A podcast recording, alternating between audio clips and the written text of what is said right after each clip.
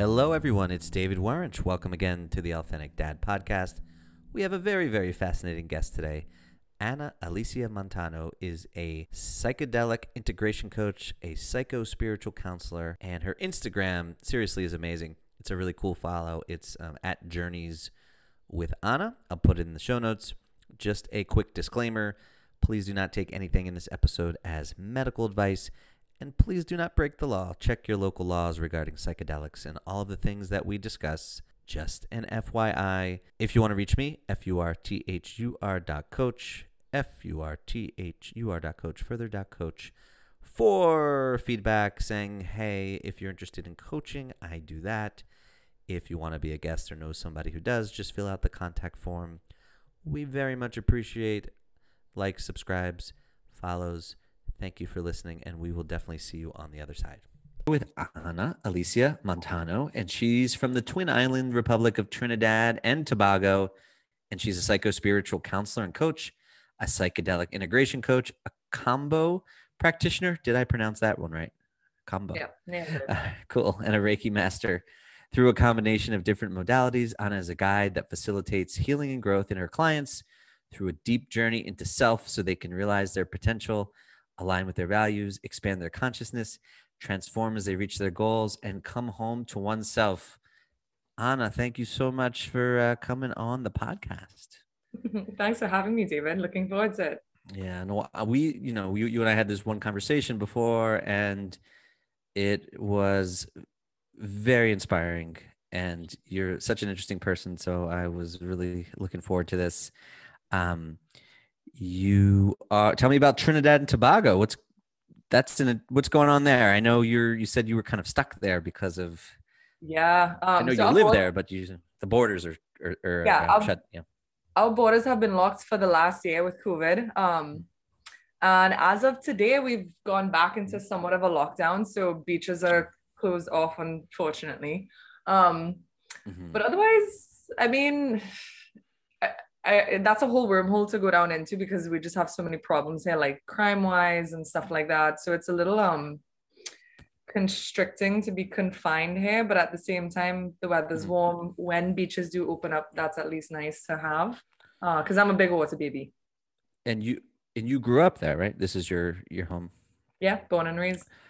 So how does someone or anyone doesn't have to be from Trinidad and Tobago become a, a psycho spiritual counselor and psychedelic integration coach. That's kind of a funny way of saying tell me your story because I'm sure it's really interesting.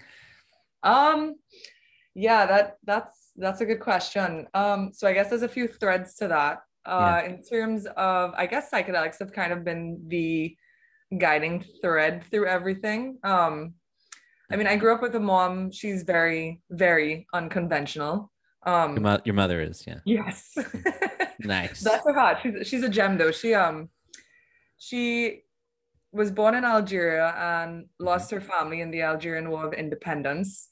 Mm. And I guess has her own thing of how she sort of like gravitates towards like meditation and stuff like that. So since a child, that's kind of the type of container I grew up in.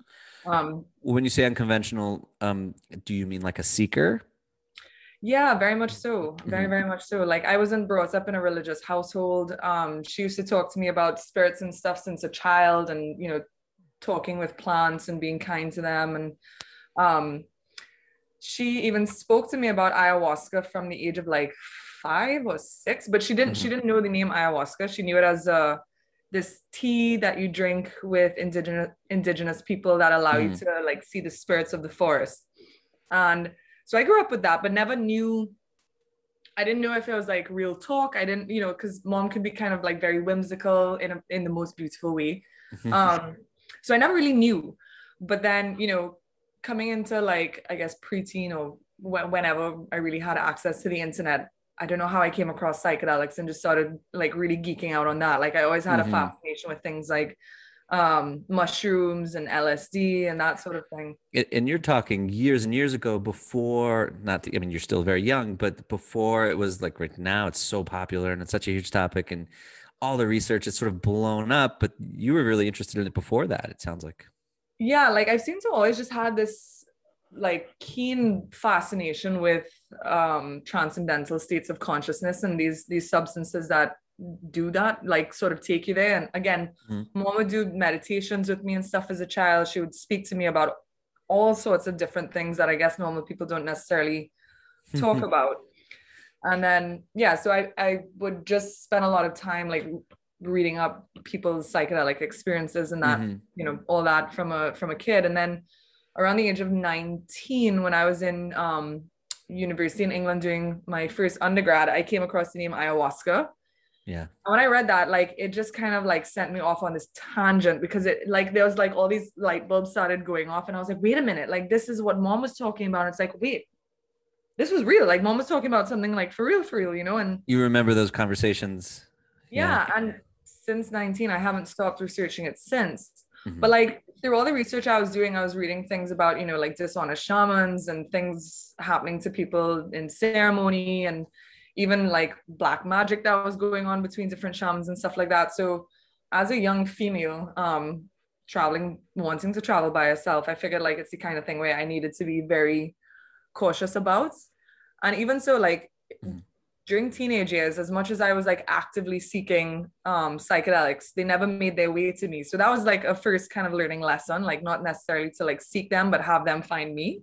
I see and then when they would find i see so you you it sounds like you're like you're reading as you said these books you're geeking out but you hadn't actually experienced yeah. it yet you were waiting for them to find you yeah i mean my, cool.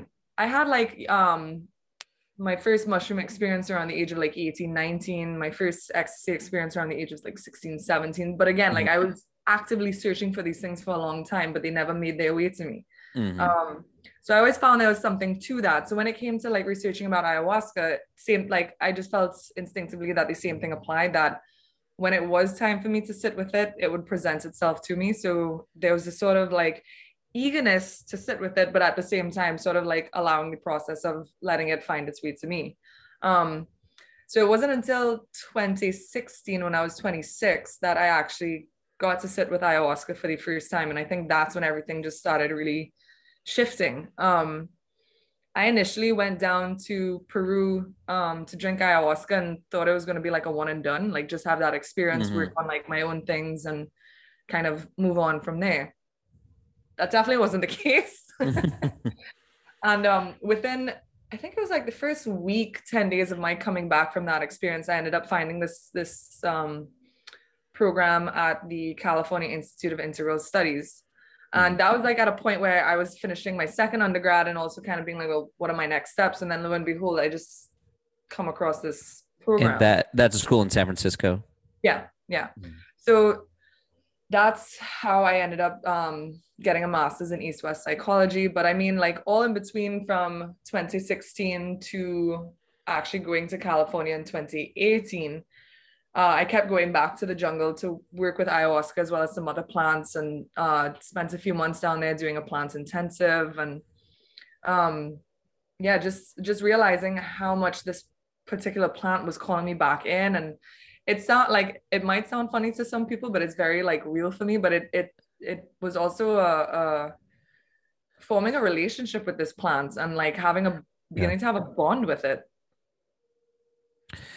what if you don't mind bringing me back to because you said I wanted to I thought it'd be a one and done and it wasn't and you kept going back like what was that first experience like? What came up? Why why did you why was this calling to keep coming back?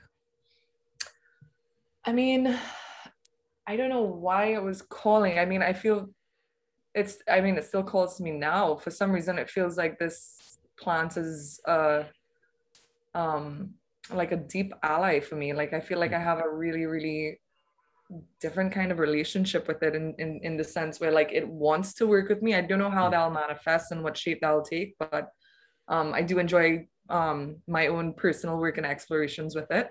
Mm. Um, with respects to going down there the first time, the experience was interesting. Like I used to, I used to smoke a lot of weed. Um, mm-hmm. I was a heavy cannabis user and during that first um, experience there was a lot of things coming up with with respects to my use around cannabis so just to backtrack a little bit i lost one of my older brothers in a car accident when I was nine. So there was a lot of um, emotional upheaval from that, like, you know, going into my teenage years and being bullied yeah. and stuff like that. So there was like, I guess, for lack of better words, a lot of trauma that happened from that. So that's initially what, why I wanted to go down. So I could start working with that and really yeah. like processing the grief. And what was coming up for me was um, my use of cannabis was a way of like pacifying my emotions. So if things were too intense, like if mm. I was way too sad or way too angry, I would smoke and just get neutralized. So I wasn't doing anything productive. I wasn't working with my emotions. I w- I wasn't allowing them to mm. surface mm. and move through. I was just trying to like stuff them down. It was just so the cannabis was just used the numbing. It wasn't really therapeutically helpful. It sounds like. Yeah, yeah, exactly. Um, I mean, I have now I have a totally different relationship with cannabis and I use it every so often, but more in a kind of ritualistic ceremonial mm. context. Mm. And it's it's beautiful, but I don't use it the same way at all. And that was a yeah. big thing that, that was coming up. And it was also blocking my ayahuasca experiences where I would oh, go really? to drink and I'd, sorry. I said, Oh, really? Tell me, yeah. tell me more. Yeah.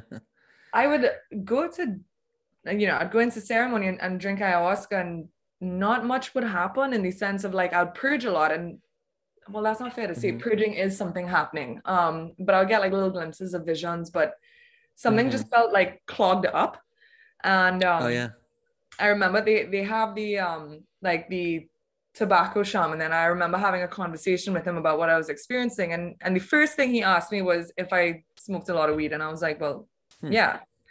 And he was saying that in his experience um, with these shamans that he's worked with or the ayahuasqueros that he's worked with it was that cannabis and ayahuasca are kind of like two conflicting plant spirits so he, one time he was like, all right, well, we're going to have to put you on a tobacco dieta for seven days. So I said, okay, I was pretty much like, I'm down here to do the work, like whatever you guys like in, in terms of like conversations, if you guys are telling me something and I'm down, like, you know, let's, let's do that. Um, so I did a seven day tobacco dieta and that was, that was intense because I felt like it was just pure shadow. Like I just felt it was seven days of shadow work. a seven day tobacco. What, what was it that you said? Dieta. What does that mean? So uh, plant dieta is basically when you are working with a plant spirits, and uh-huh. I mean it could be for seven days, it could be it could be up for several months, but you're following a diet protocol in terms of what you're eating, but and you're in isolation. Okay. You can't talk to anybody, you can't touch anybody, you can't distract yourself. So you're not like listening to music, you're uh-huh. not reading, you're completely with this plant spirits and yourself and what it wants to teach you or what it's bringing up in you. I think it's interesting that the the shaman could could immediately tell or, or suspect that that yeah. that may have been one of the issues. Were you going to the same um, shaman to the same place for the ceremony, or did you try different ones? I tried different places at one point, but um, mm-hmm. the the center that I was at, I seemed to just have a mm-hmm. good relationship with them. They helped me move, you know, move through a lot of things and I guess just over time, I just built a relationship with them. So there's a level of feeling safe there. And were they accepting? Because you know, I know that there's been some some stories about Westerners or non-natives coming to Peru and it not going so well. Yeah, that I mean, it's it's a very tender topic, um, but mm-hmm. they do have a lot of these centers that are i mean there's so many of them now mm-hmm. and um you know they do they do get there like shipibo shamans that'll come in and work and and you know help people out and stuff like that so yeah there's there's that but then there's a, lo- a lot of conflict too where like you have um shamans working with certain centers and then you have other shamans who are envious of the fact that these shamans are getting so much work so then there's black yeah. magic involved there so i mean that's a whole different yeah it's like a whole I mean, it's a big tourism thing now, and yeah, and then yeah. of course, um, so you mentioned, I guess, a little bit about you know you, the trauma you experienced, and don't know a lot about it. Um, I've read Michael Pollan's book, which I know um, we've talked about, and there's all this research in Johns Hopkins, and I the only just make a comment. It's really exciting that therapeutically for people who have like treatment therapy resistant or treatment resistant depression mm-hmm. the ssris or the therapy are really responding to psychedelics um, where nothing else works mm-hmm. Yeah, it's definitely an interesting time that these things are resurfacing. Um, mm-hmm. I think it's good that it is though, because I do feel like it's it's needed. You know, like there's so much research pointing in that direction of how mm-hmm. beneficial and how helpful it can be. But with that said, you know, like there are um, certain people, and when I say certain people, like I mean in the mm-hmm. sense of having certain mental predispositions that is just like a no go for psychedelic work. You know, right. like schizophrenia and stuff like that. Schizophrenia and some sort, right? yeah, yeah. yeah. But I do think it's great that it's kind of coming back online because again, there's science pointing to it, right? And if uh, we we're such a science-based culture and there's science confirming that these things can help under the right circumstances and you know assistance and support and everything, and yeah. Yeah, no, it's um I, I, will point people to that book because it gives the Michael Pollan's book because it gives such a um, a really in depth history of the original research, you know, back in the 60s. And then unfortunately, that got shut down. People got a little, had a little too much fun and became very hedonistic. And, um, and now, what, 50 years later, it's back. And, um, and it's everywhere, you know, it's it, almost like every podcast has, has touched on this topic. So it's a, it's something I, I wanted to talk about. And, um, tell me you know, if for people who aren't super familiar, like what is even a psychedelic integration coach? What does that mean? So, a psychedelic integration coach is basically somebody who works. I mean, they could work with the person before the person experiences a psychedelic. So, that would be like preparation phase. And I feel like that's mm. crucial as well. But they're working with somebody after they've had the psychedelic journey to sort of make meaning, make sense out, out of the experience and integrate the experience. So, I mean, if you look at the word integration, it means to like make whole, right? So, yeah, you have this big, you have this experience, so much goes on. You you might experience certain visions, certain insights, things come up, but then you're kind of like, what, what do I do now? Yeah. So, and that could be spiritual um, it could be therapy it could be anything whatever comes up But i don't mean to just say this is just for therapeutic use people do it for recreation and they do it for spirituality. Yeah, yeah, definitely. Definitely. So it's helping the person basically like anchor that experience into their system, make changes, and make some meaning and sense out of it. And was that part of the program at um, the the program you did in San Francisco, or?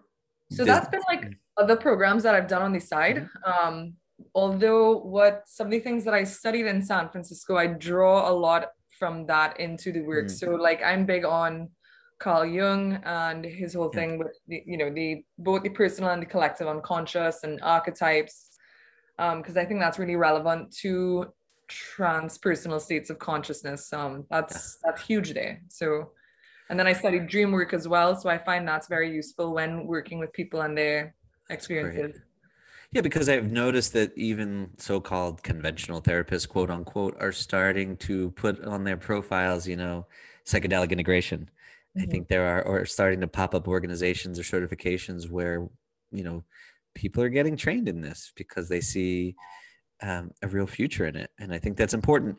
Which leads me to ask you to help people who, let's say, want to dip their toe in, talk about some some tips like set and setting huge. Could you speak about that?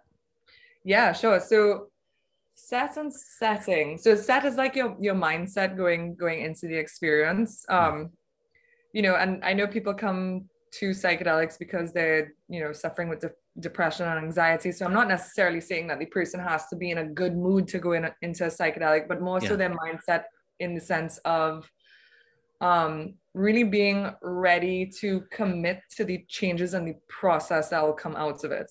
Mm-hmm. Um, your setting, of course, is your environment. So this will be your physical environment where you are, like whether you're inside, whether you're outside, are you comfortable? Are there multiple people around? So all these sort of factors are at play. Right. I'm just thinking that it kind of matters. You might not want to do that walking around. I mean, it could be fun, like Times Square or something. You might want to be in a place where you know your environment, you're safe, and you feel comfortable, and with people, hopefully that you feel comfortable with. Mm-hmm. Um, I can I can only imagine how different the experience would be based on the environment. Yeah yeah absolutely i mean for for my personal experience um i know a lot of people have done psychedelics at festivals but i know myself Mhm. too well in the sense where like that will just be an overwhelm to my system so for me i'm like Mm-mm, i can't do that Yes, you know yourself well enough to know that wouldn't that wouldn't be great. And I, I asked you this um, when we spoke, but like the, I've I've seen like documentaries and podcasts and listened to things about ayahuasca, and it sounds a little scary. Like, do you, you know you have experience with this? Do you still get scared when you do a ceremony? yeah every time every time Uh, but that's that's humbling too right and it's Yeah. it's kind of more like nerves sort of come up but i feel like that sort of keeps me in check because um it is a powerful plant medicine and Mhm. you know things can get very hairy and and intense at times and I don't like to say that i have bad trips like i don't like to Yeah, you don't like that word. No, because I feel like they're more like difficult or challenging experiences. Yeah. But the nature of these these substances and like ayahuasca, it's it's bringing up your own material. It's just a way in which it's manifesting is intimidating. But then there's mm. ways to sort of like move through that. And I found like for me, it's befriending the monsters that come up. So not seeing mm. something scary and being like, I gotta leave this, so I'm gonna bolt the other way or try to resist it and be like, no, no, no, I don't want this to happen. But more like, you know, kind of taking a deep breath and being like, all right, this is happening. Let me see if I could instead come into a dialogue with it. Like, you know, do you have a name? Is there something that you do you have a message for me? So I find that starts to minimize the the fear and the intensity. And then Mhm. there's a lot of gold to extract in that. And I think if you were to so-called have a bad trip, um, if you were at a cent, let's say you were at, because I know that there's some of these centers that are like you know country clubs.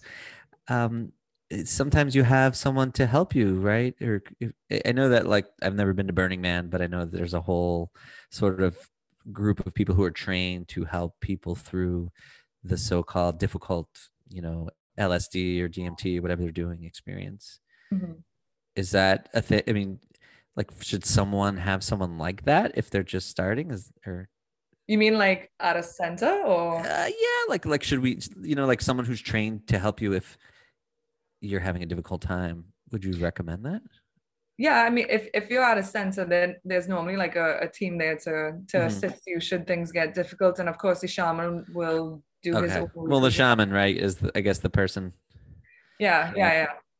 i was thinking i, th- I think i saw that there aren't there like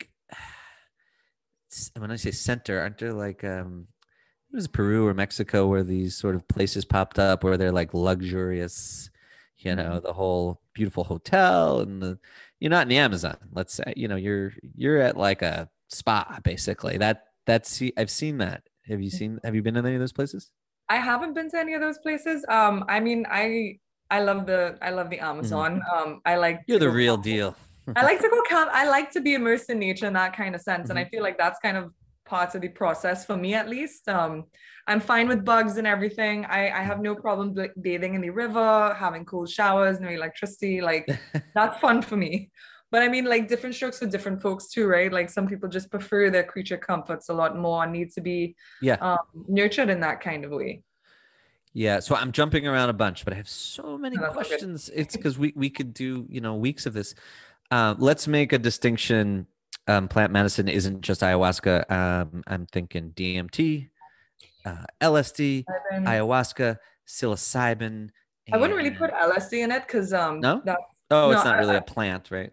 yeah I'd say more like peyote, San Pedro, mushrooms, um the plants and fungi. Is do you have a preference for you personally of how you like to? Ayahuasca is definitely um yeah ayahuasca is definitely my my um my I, I wouldn't like I don't I don't really want to say favorite but I, I have the bond with ayahuasca and that's the one that I Mm-hmm. really really gravitate towards the most but um I'm extremely fascinated by mushrooms uh, I think they're very very Yeah. potent features as well um 5-MeO DMT is uh I don't know what to call it. it's it's a very interesting um psychedelic as well, and I think it's really How is that administered? uh it's smoked. Okay. It's smoked.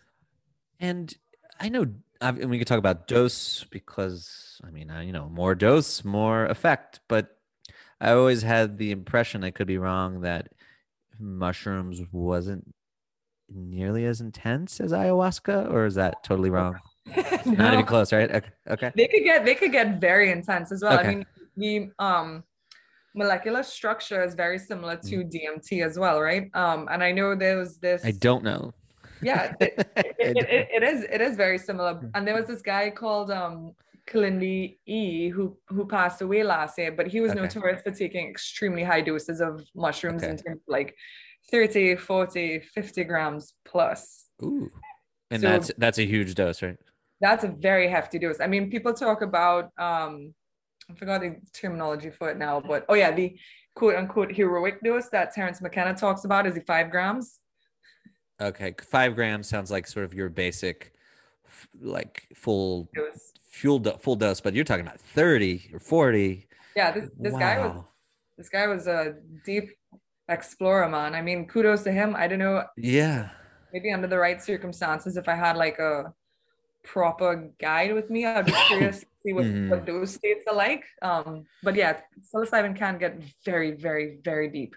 Okay. Yeah. So I guess it depends because there's, you know, you're saying five grams would be like your th- normal, let's say, I don't know, for lack of a better word, your therapeutic dose, you know, yeah. where it's, and then 30 or 40 and then sort of like a micro dose we spoke a little bit about this would be 10% of like if someone wanted to microdose 10 mm-hmm. percent mm hmm of a full dose yeah it's it's one tenth one tenth and that would be for any of these medicine plant medicines yeah. right? One tenth yeah. and um right so we talked a little bit about dmt and ayahuasca and mushrooms and what tell me about microdosing. What do you think of that?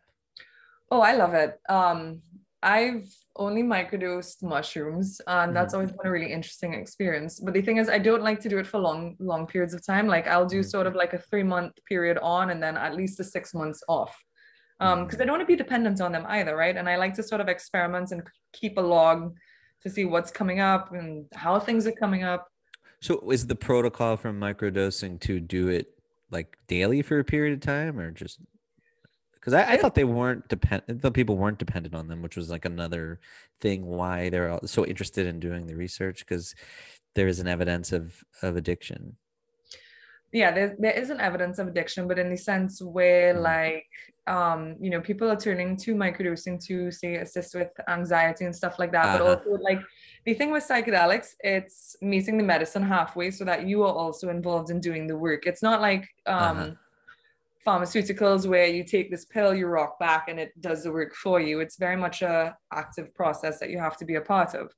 Um, in terms of the protocol, I know there's several different ones. Like Paul Stamets has one, James Fadiman has one, um, mm-hmm. and, and, I'm pretty sure there's a couple others around. But I follow the James Fadiman one, which is like every third day. So when I microdose, it's usually on a Monday morning and a Thursday morning. Mm-hmm. Um, I and, actually and this is this is with mushrooms, and it's with uh, ten percent of uh, five grams. Yeah. Um, Whatever that is. the, the thing is with mushrooms though, I mean, it there are different strains, which of course mm-hmm. have different potencies. So I found for me, I don't buy microdoses from somebody that's pre-made. I tend to make my own because uh. each batch is going to be different. And then I have to sort of like find my sweet spot for each one.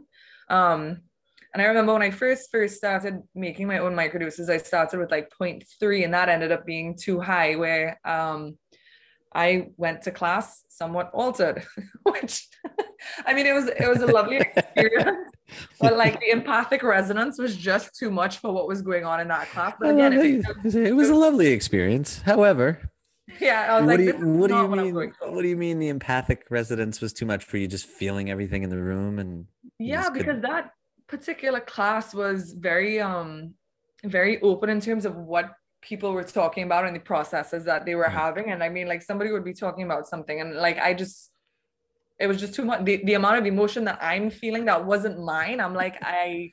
Like, Ana, why are you crying? Why are you crying? She's just talking about her dog. I can feel her love for a dog, man. It's so strong. and this was in San Francisco, right? Yeah, yeah. So you got to think like 10% of everyone in the class was tripping, no? I don't. I, am I'm, I'm just kidding. I don't. I, don't. I mean, they were I mean, with that said, there are a lot of psychonauts around. I mean, so. East West psychology, and come on. I loved it though. I definitely loved oh it. Oh my god, it sounds so fun. It definitely was. I, I I mean the um course selection of what they had available to study was just I had a time. I had a time.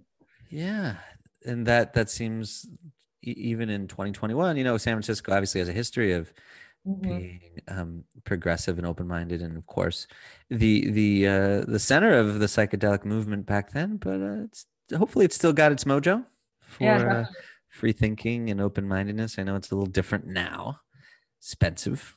A lot of people from Silicon Valley have moved in. Yeah, but those Yeah. people from Silicon Valley are huge on microdosing too, right? They're huge on that, right? For for for performance, it sounds Yeah. like. Yeah, yeah, yeah, yeah, exactly.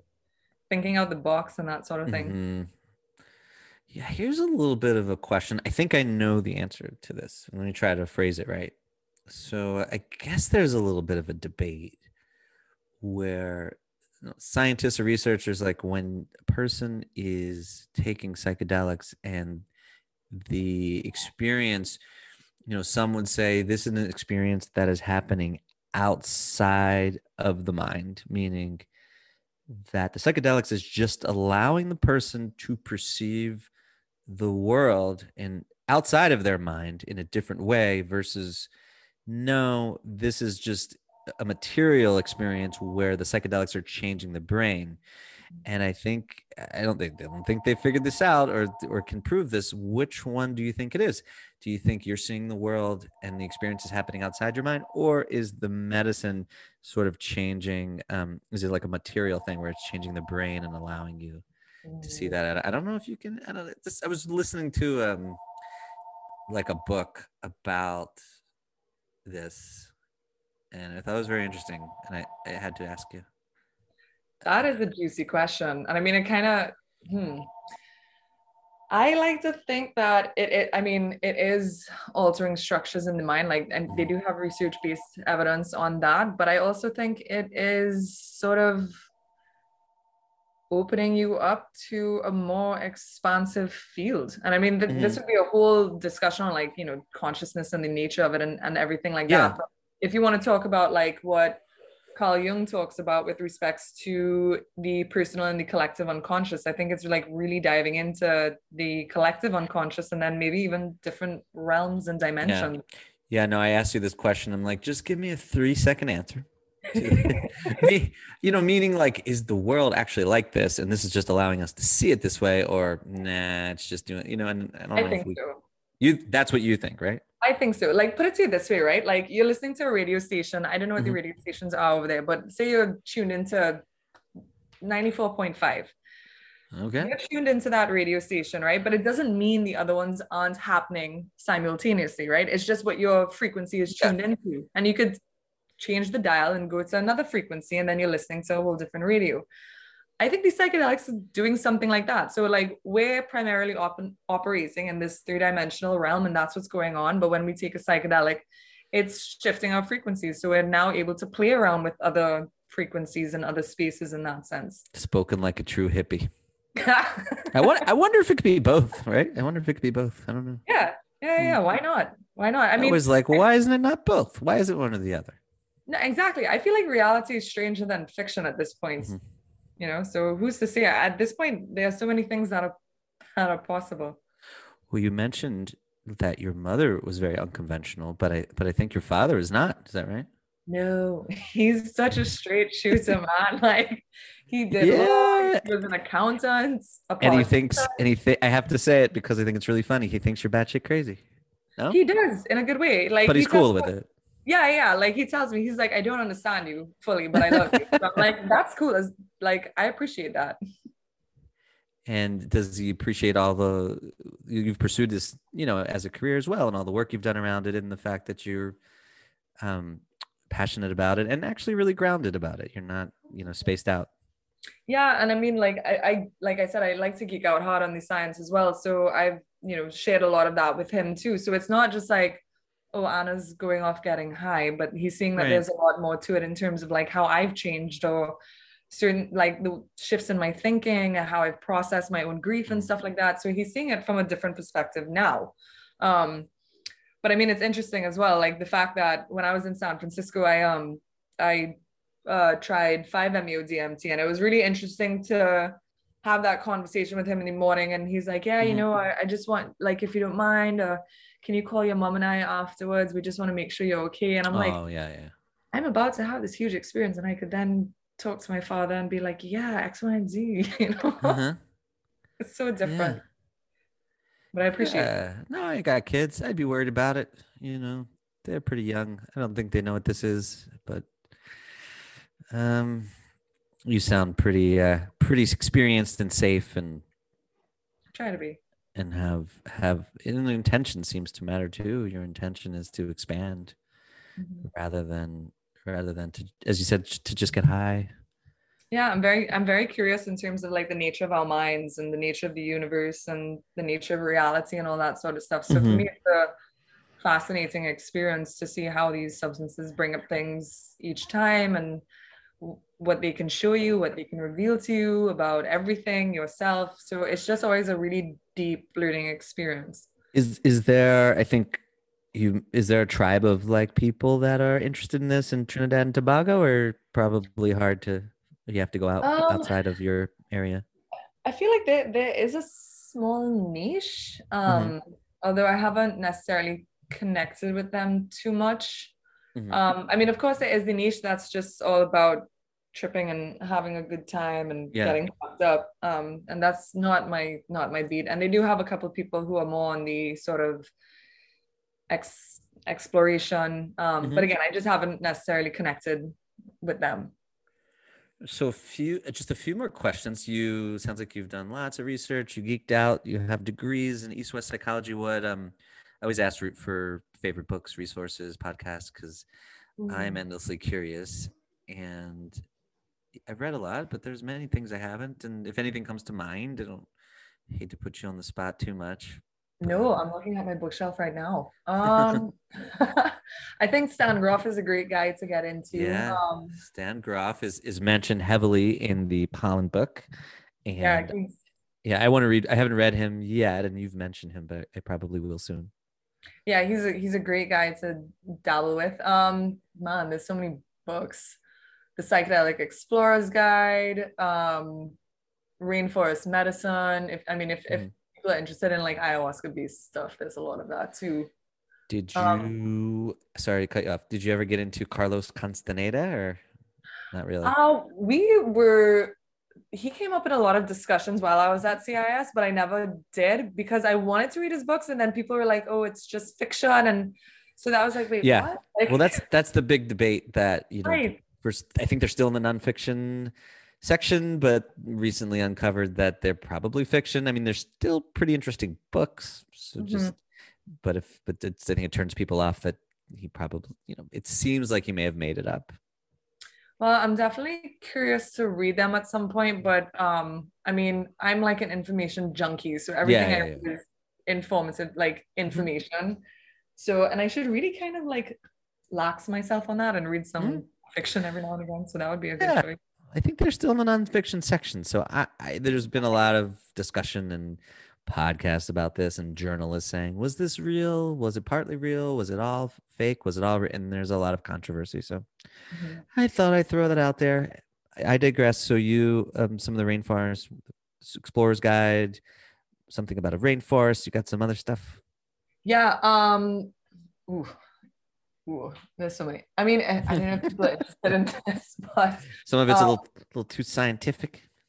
yeah, I mean, I definitely would recommend things by Carl Jung. Um, just because I feel like it gives a good language for these realms. And then was I knew ever- was he ever into psychedelics or he just knew stuff?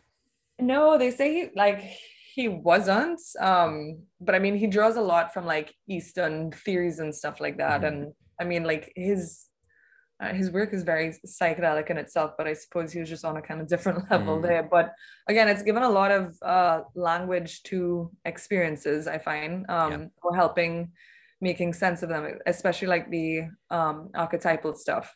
So I definitely recommend reading up on on his work. Um, podcast, gosh, there's so many. I, am drawing blanks, but I know psychedelics today is a really good one. Um, they interview a lot of really um, solid people in the field. Mm-hmm. If people want to check out um, people like Dennis and Ter- well, Terence is well known, but Dennis McKenna, um, Paul Stamets, really great guy. Um, I'm trying to. Oh, okay. So there's this guy. Um, I don't know how to pronounce his name. I don't know if it's Christopher Bash or Christopher Bake or Beige or something like that. Mm-hmm. But he has this book called LSD and the Diamonds of the Universe or some. I might have mm-hmm. the name wrong, but it's a really fascinating book on this uh, philosophy professor's explorations with high doses of LSD over the span of 20 years. Like, I mean, mm. it is hmm. fascinating. Um, so I definitely recommend that book. This is more of a rabbit hole than I realized. I mean, there's a whole you could yeah. oh my. this is this is so interesting. Um I, I'm, I know. I just have so many questions with your clients who, who you are. Um, I mean, we didn't even talk about kambo and Reiki, but, but let's do that next time. For what kind of like um, practices, methods, like when you work with somebody, what what do you find is, you know, when you're trying to get them to integrate their experience, what are we what are we doing actually? What does that look like? Um, it can manifest slightly differently for everybody, but first of all, um, the first week or so is definitely like the sort of grounding phase. Um, mm-hmm. so getting people to kind of like land back into their body, and this could inform like in, involve sorry, a lot of like self care.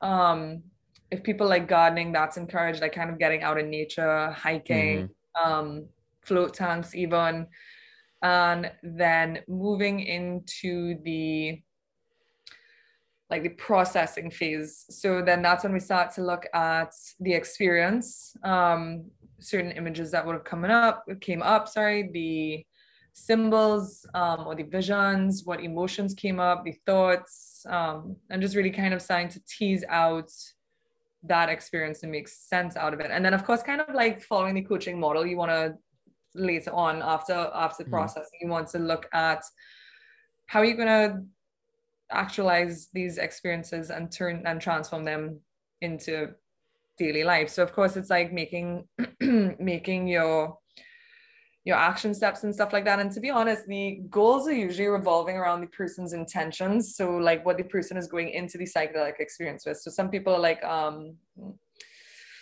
i want to practice and embody more self-love. So you know that's going to be something that's a recurring theme and then sort of teasing out like how what are some exercises in which that they can sort of gravitate towards for themselves and implement over a period mm-hmm. of time. And of course biting you know breaking things down into bite-sized chunks. Um during the processing phase one thing i do like to draw upon a lot is dream work. Mm-hmm. i find that to be extremely helpful for people to make sense out of their visions. Because again like all this stuff is dealing with like the unconscious realm and the unconscious doesn't speak the same language we do. It tends to operate symbolically. So right. somebody might get an image of a star but it's not like it's not necessarily a star. That star is representing something. So the whole thing is to sort of prod around and, and see what is that person's particular psyche trying to relate to their conscious self and is it like a dream where if you don't capture it, maybe you write it down, you lose it, or is it a lot more, you know, like you, yeah. forget it as quickly? So you're like you're encouraging people to write it down the next day or after. Absolutely, after? absolutely. I find personally like uh, the sooner the better. Um, mm. like if the person is willing to, um, that day of their journey, if they can to make life easy i'll even say like if they have like a little voice recorder or even mm-hmm. the voice recording app on their phone to make a voice recording of the experience to get as much detail in as possible other people like to journal and then also too what i like to encourage people to do is um, make art um, oh, because that's that's engaging the the right hemisphere of the brain so instead of just being so like analytical and logical from the left side mm-hmm. you're also bringing in the right side because that could also pick up different and subtle nuances as well. And these are things like doing that within the first 24 hours is something. sounds like kind of good life advice, even if you didn't go on a journey. Make art. no, I mean that that's the whole thing about the the integration process, right? Like it's yeah.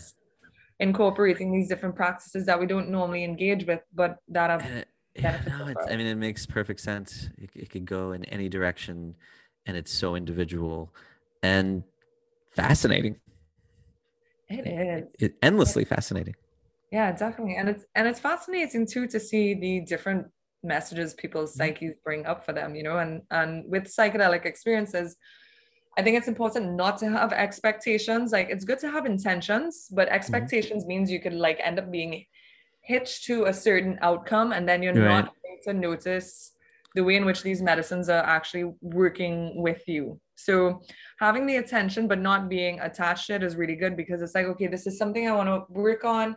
I'm putting that out there. I'm talking to the medicine, letting it know like this is something, you know, out, mm-hmm. this is my mm-hmm. intent. Mm. But then sort of like being open to the process of how that medicine is going to bring things up for you and how it's going to move you through certain processes as well. Sound advice with or without the journey. So great. Where yeah. where do you see yourself going with this? Do you think you'll continue with coaching and counseling as as the path, or do you see yourself kind of branching off into other areas of psychedelics? I mean, who knows? Uh, who knows? I definitely um I want, I mean, post COVID world. Mm. Um, I want to I want to sort of situate myself down in the Amazon or or hmm. working mm. with some medicine centers. Like I know there's a few in Jamaica working with psilocybin, but ideally in the Amazon, like it deeply, deeply calls me and mm. sort of working with people um outside of ceremony. Um, if there's stuff that I can do with them while they're in ceremony, except at the same time, I feel like their ceremony is their ceremony. They need to have that process but at least being available to people um, post ceremony and even when they return home. Mm. So ideally situate myself down that's, there. But um, yeah, it's nice. No, it's. I think it's going to be more and more needed as people are experiencing this, and it. You know, ladies and gentlemen, check your local laws. Okay, as an attorney, we I'm not telling people to break the law or do anything dangerous. Talk to your physicians, psych- psychotherapists, psychologists, mm-hmm. shamans, and check your local laws. Okay, don't break any laws. Um, what was I? I was going to say something else. Oh, I'm picturing myself in the Amazon, which and I'm what is, is there coffee? They drink coffee. If you're working with ayahuasca, no. no there's no, no coffee. You can't. The caffeine messes it up, or yeah, they say that the caffeine tends to push out the ayahuasca, but it's also a stimulant. So it's kind of it's it's the kind of thing that like if you're looking to work with ayahuasca, you really need to sort of like cleanse yourself. So there's a strict diet you need to follow, like no salt, no sugar, no fats, no like no alcohol. Yeah, no alcohol, no sex, no no drugs, no, you know. But this this suddenly doesn't sound fun anymore. what? yeah, I know it's like, oh wait, I got to do all that. But now, I mean, it's it's worthwhile. It's worthwhile. I'm sure. I'm sure. uh, where can people find you if they want? Because you know, it's not. I'm sure you offer coaching not just for journeys, because I think you would have a lot of really awesome things to offer from your training in mm-hmm. East West psychology and from your own experiences. For someone, let's say, he says, you know what, I don't want to go and do psychedelics, but I love the kind of things you're saying and I want to explore myself and and you offer that as well, right? Yeah, yeah, absolutely. That's the main part of my work. Um, mm-hmm. I love to do the whole psychedelic stuff, but the mm-hmm. main part is the psycho spiritual counseling and coaching. Yeah, and I'm sure you are available for people that want to find out more information about microdosing and dipping their toe in and figure, you know, resources. You're a, you're a resource for that too. I, I would think. Yeah. Someone yeah. who knows what they're talking about, knows what they're doing. I try. um, where do we find you on online? So um, people could find me via my Instagram, with is which is sorry, uh, journeys with Ana, and that's Ana with one N and two A's at the end, and then um, www. dot oh wait three W sorry um, so www.journeyswithanaa.com. Mm-hmm. And again, it's Ana with one N, contrary to popular belief. Yeah. Your Instagram page is awesome. There's beautiful pictures. It's it's oh, really colorful. It gives you had yeah, you had a whole thing about microdosing on there. It's informative. Very good job. Awesome. Thank you, David. It's been a real pleasure. Any anything else? Um, no if people just want to make contact like that's all cool too um i'm happy to help uh, happy to just because you got the good you bring the good vibes I try, man. I try. Thanks for that, and thanks for saying man. That's all. Is that that's a Trinidad Tobago thing, right? Yeah, I guess Caribbean hey, thing. man. And because I'm a weird person, what, what's what's the weather like today over there? It's hot. It's a Mhm. hot and breezy day. We're like in smack dab in the middle of dry season, although we're having very unusual like unusual weather this this time of year. Like we have two seasons, wet and dry. So basically one is very, very hot and sunny. Yeah. One is very damp and rainy. And um our dry season this year seems to have a lot of rain. And then I, I don't know if you've heard, but um this volcano in St. Vincent has been erupting since Friday. No. Yeah, yeah. So Oh. uh, La Soufrière in, in St. Vincent, I think Friday, either Thursday or Friday was the first eruption. It's been going since. Although we haven't we haven't had any ashfall, and we're like about a little over 200 kilometers south of them. Mhm. Um, okay, so no ash yet. And I'm, you know, not but great with geography because I'm from America. How how long's the flight? Let's say from where you are. Let's say to New York or the East Coast. It must must be pretty far to California. To New York, I don't know. From Trinidad to Florida, it's a three-hour flight, Eh, and then I go from Florida to California it's like five hours. So it's a little mission Hmm. there. A little bit of a little bit of a schlep when to get to San Francisco. Hmm. Yeah, it was a little mission, but I mean, the fact that you have a breakup by getting to Florida, I found that helps. I find those Hmm. like long stretches of flights suck. And how long is it to get to the Amazon, where you were Oh, doing your journeys? That's easy peasy. That's, Um, that's I not us- far at all. Nah, I, I fly from Trinidad to Panama, and that's three hours, and then Panama down to Lima, which is like three and a half hours, and then a flight. Easy peasy. yeah. But again, you see the fact that it's broken up into those chunks and it's like these little short three-hour flights. It's it's simple.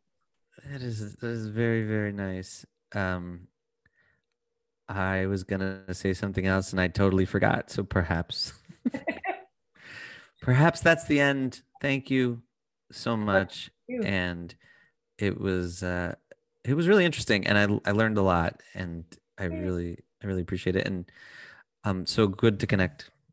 Yeah, likewise, David. Thank you for having me on. This was a lot All of right, fun. man. Got it. man. Okay. All right. Have a good day. You See too, ya. David. Thank you. And there you have it. That was my conversation with Ana Alicia Montano.